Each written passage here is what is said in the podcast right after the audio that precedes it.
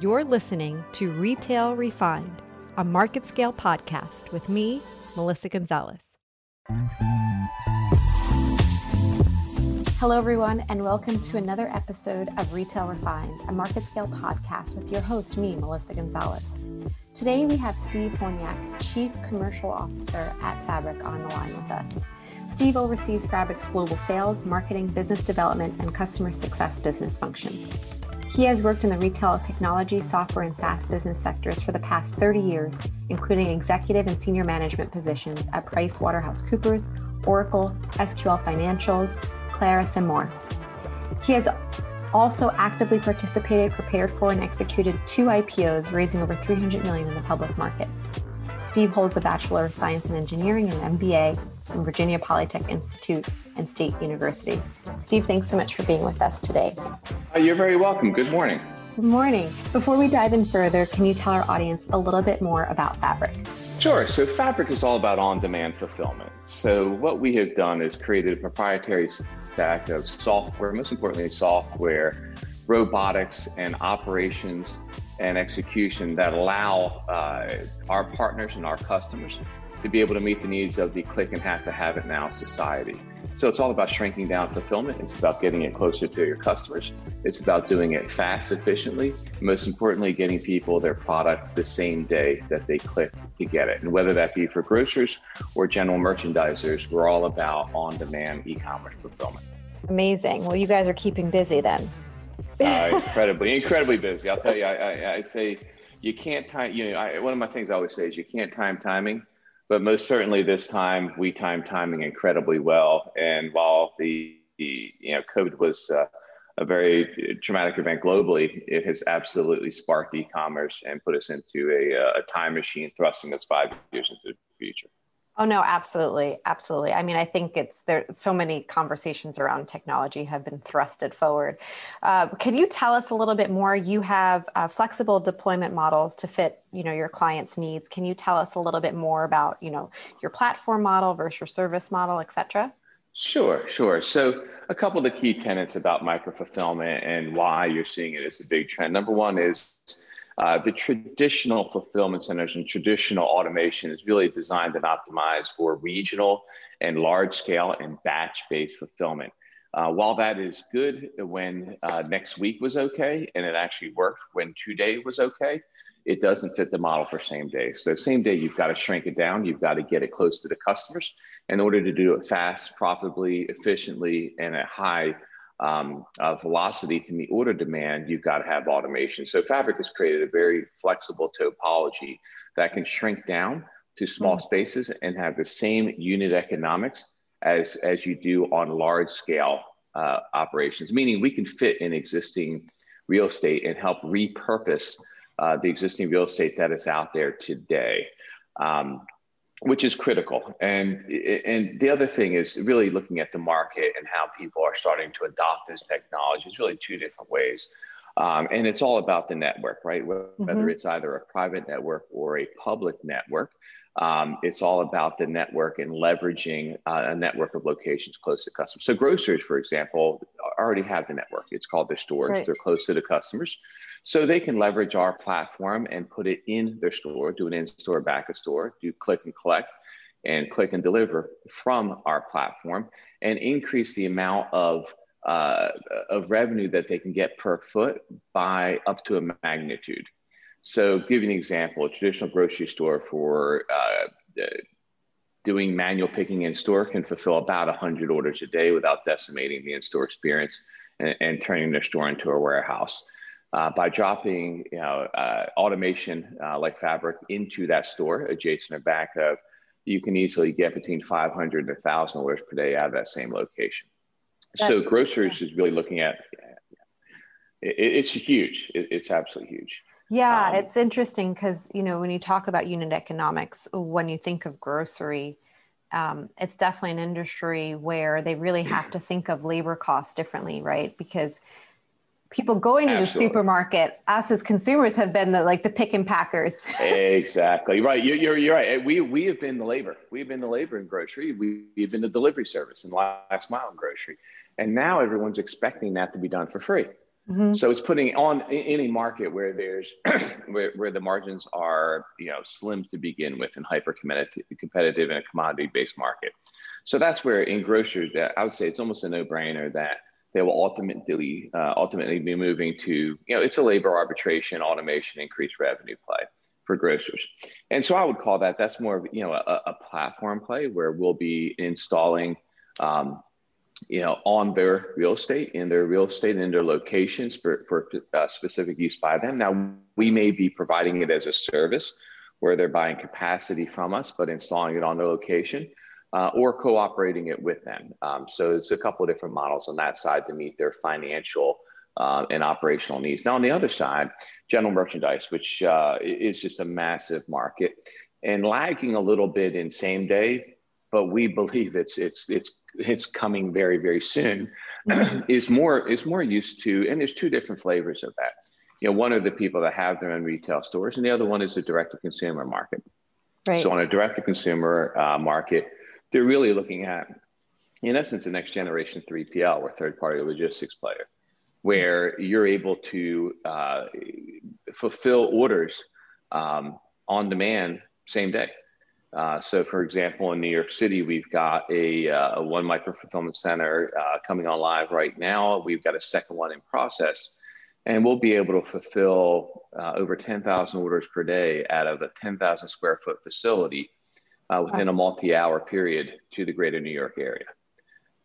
Uh, wow. It's just not something you can do from large regional fulfillment centers, and we can do it incredibly cost effectively. So that's done. That is done on more of a, if you think of a cloud computing like approach, mm-hmm. where you're subscribing and purchasing capacity, storage capacity, and in essence, order fulfillment capacity from us. And what we're doing is, is we're keeping you close to your customers and your customers close to you.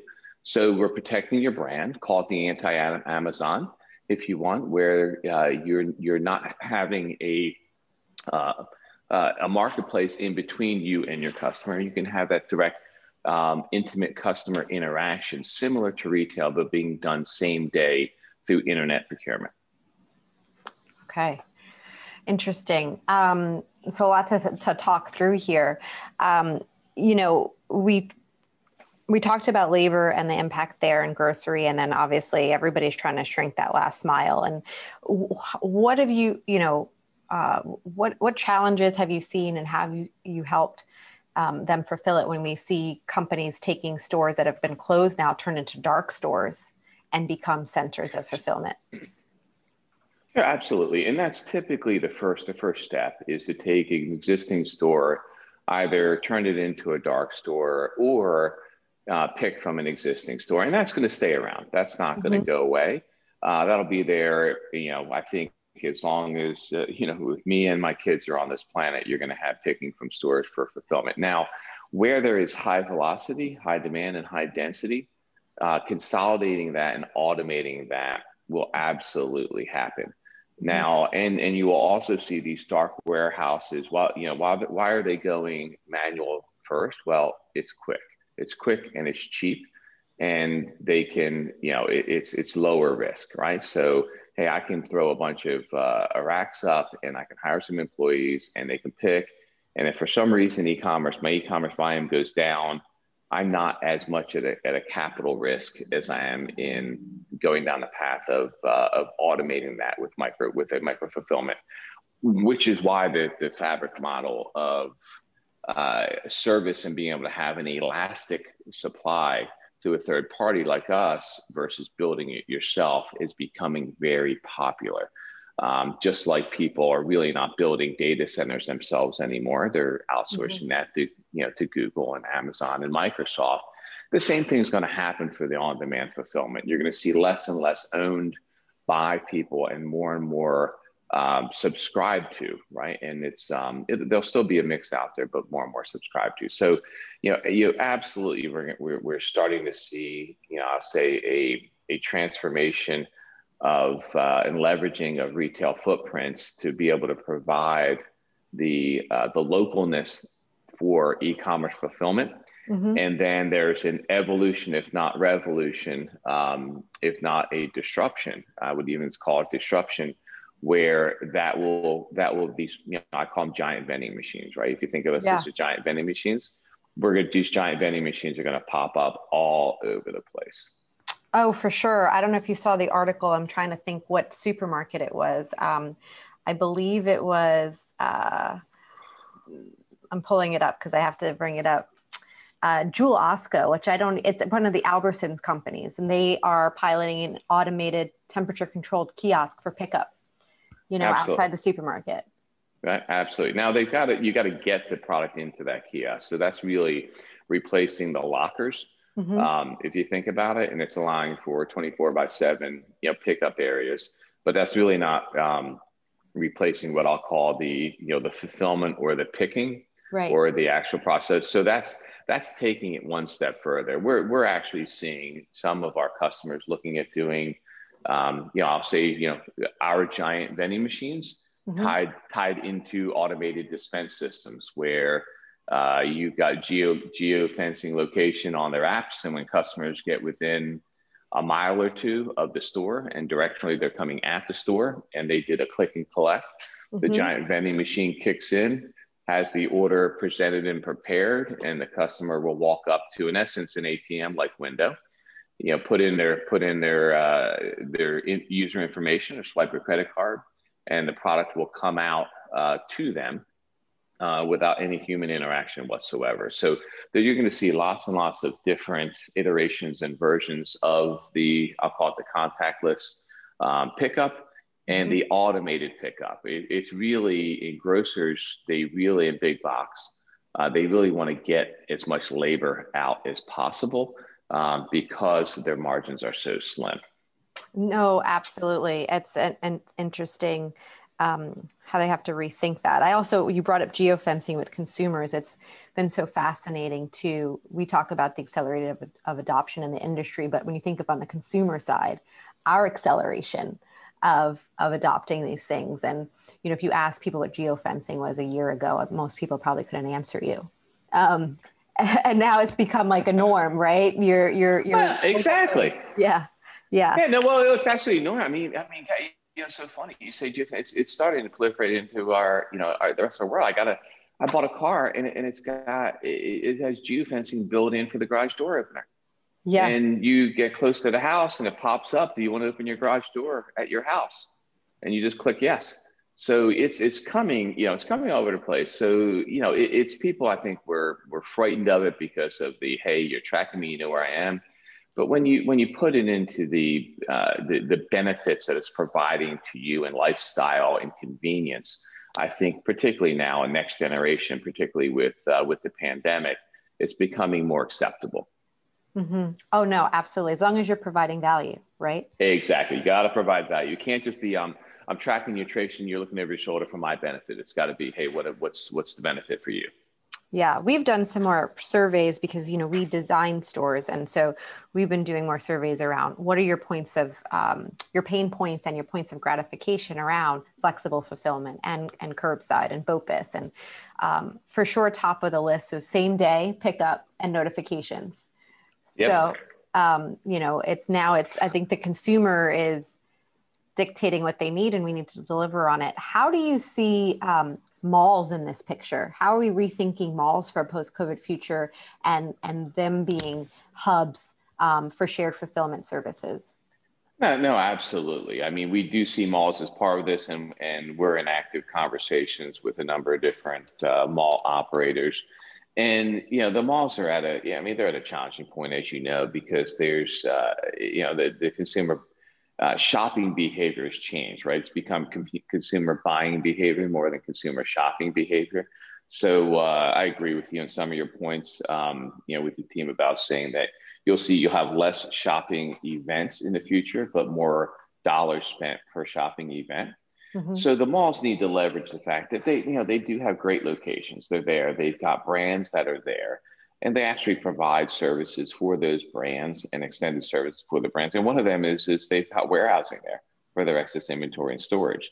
Mm-hmm. So we we do see the fact that malls are going to be more more experiential. That you're going to see uh, direct to consumer pop ups in these malls where people want to be able to touch you know, touch, smell, feel, try, etc. products, but then actually leverage automation at the mall or giant vending machine so that you will go through that experience, say, okay, I want to buy this. And then when you leave the mall after your experience, you just go through a drive through and all of your purchases are there waiting for you and get dropped into your trunk and off you go.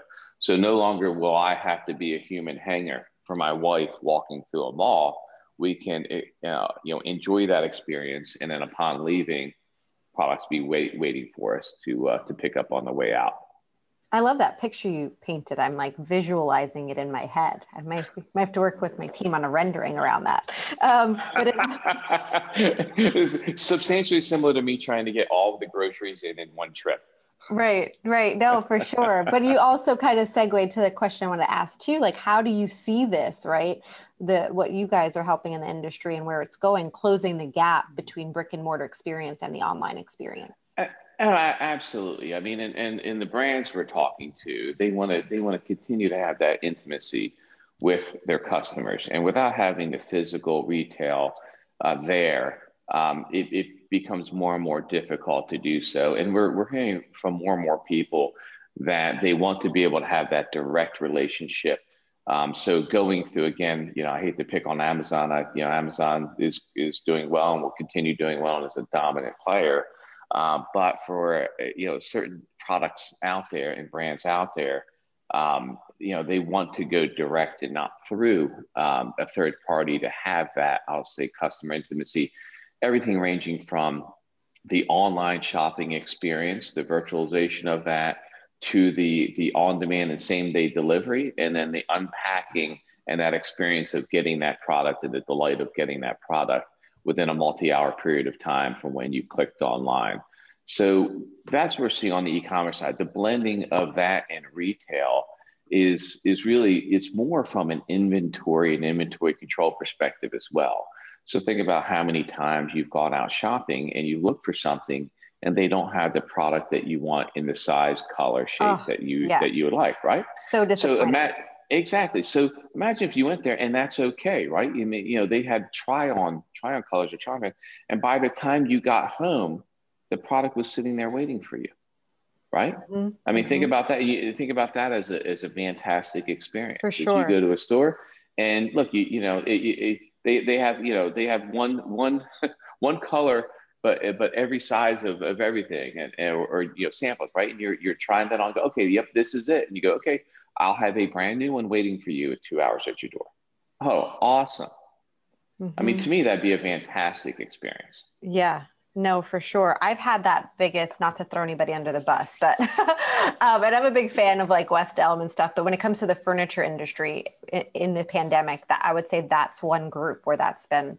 a pain point. You know, they're they have delays in manufacturing, they have limited, but not only will they not, I'll see it in a catalog or online, then I go in the store and then they don't have it, and then they charge me shipping, and it's like, yeah no, the yeah furniture experience has been horrific. I, I, I do agree with you, but uh, you know I, I think the you know automation and micro fulfillment, and whether again whether it's manual, whether it's my my giant vending machine or others, it's going to be a massive market. There's going to be a you know we'll, we'll be a dominant player in the space, but there's going to be you know a bunch of other players in the space as it grows to you know where it is now, dozens of these in the U.S. to having hundreds to having thousands of these over the next uh, over the next five years. For sure, for sure. Um, so you talked about you know things being so accelerated in the last twelve months because of the pandemic. Any surprises, learnings that you could share with the audience?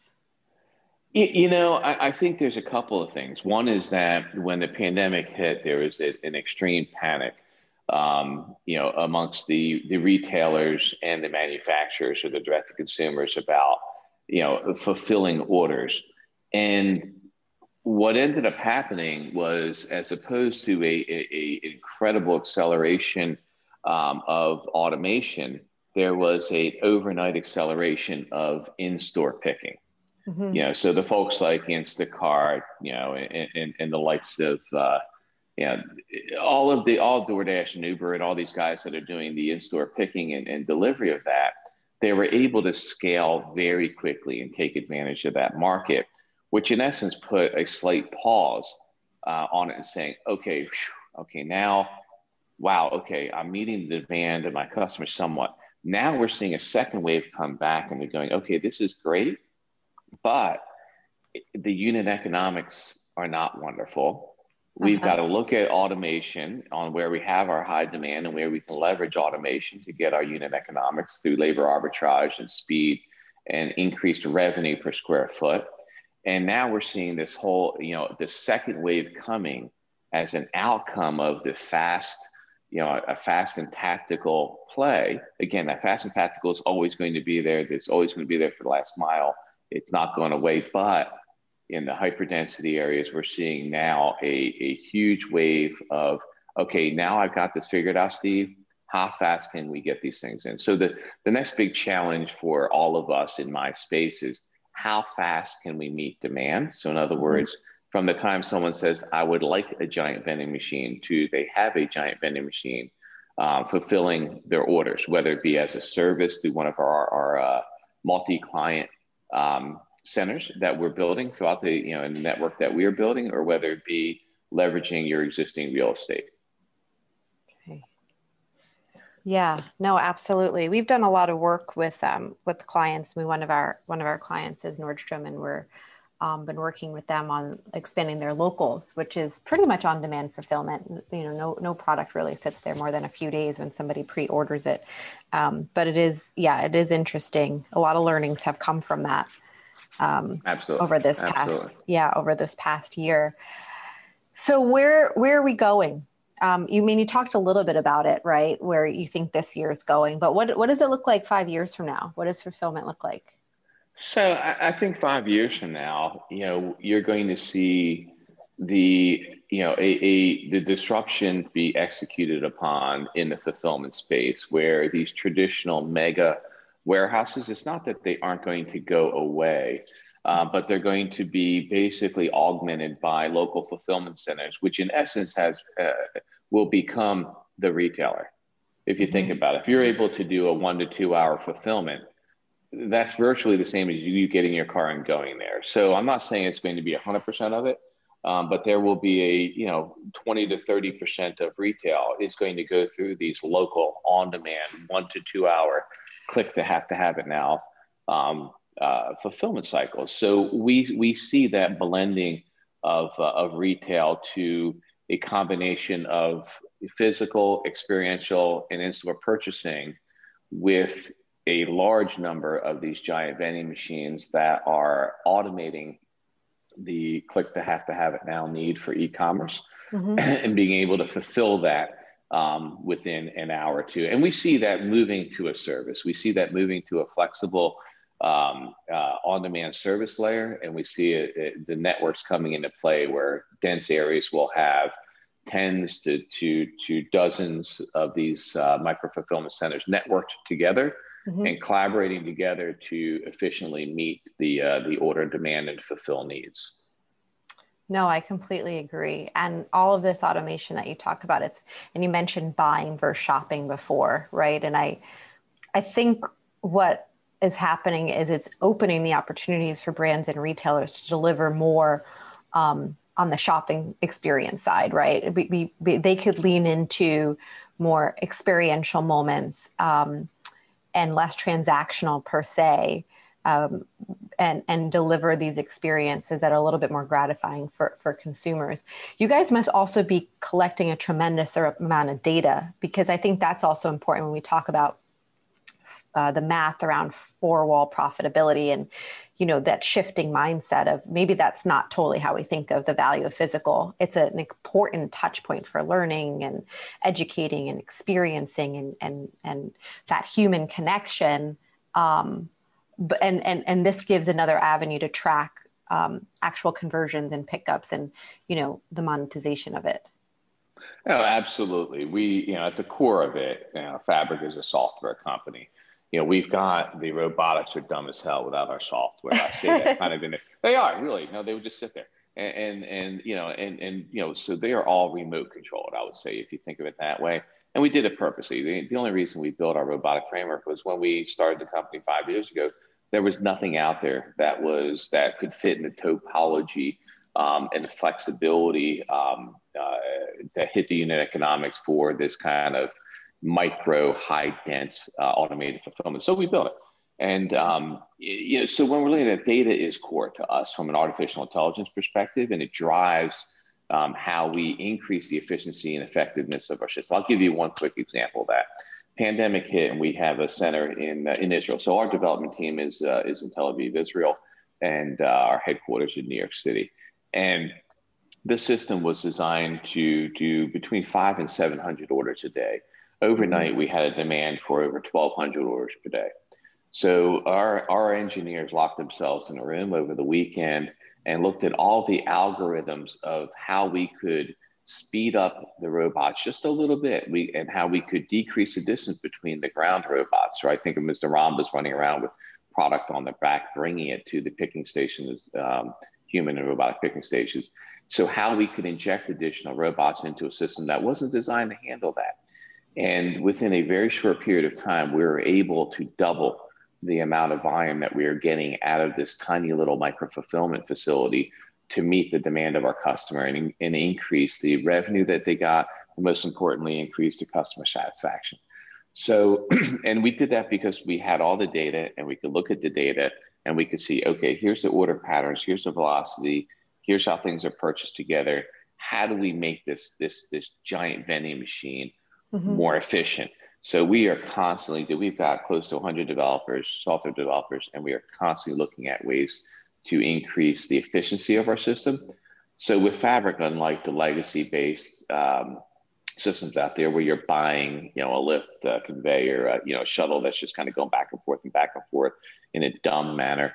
Um, mm-hmm. We are we're constantly improving a cloud-based system, and that's part of the service we provide is constantly improved software. Think of like Tesla has they how they're constantly improving their car. Um, mm-hmm. We're doing the same thing in a uh, for fulfillment.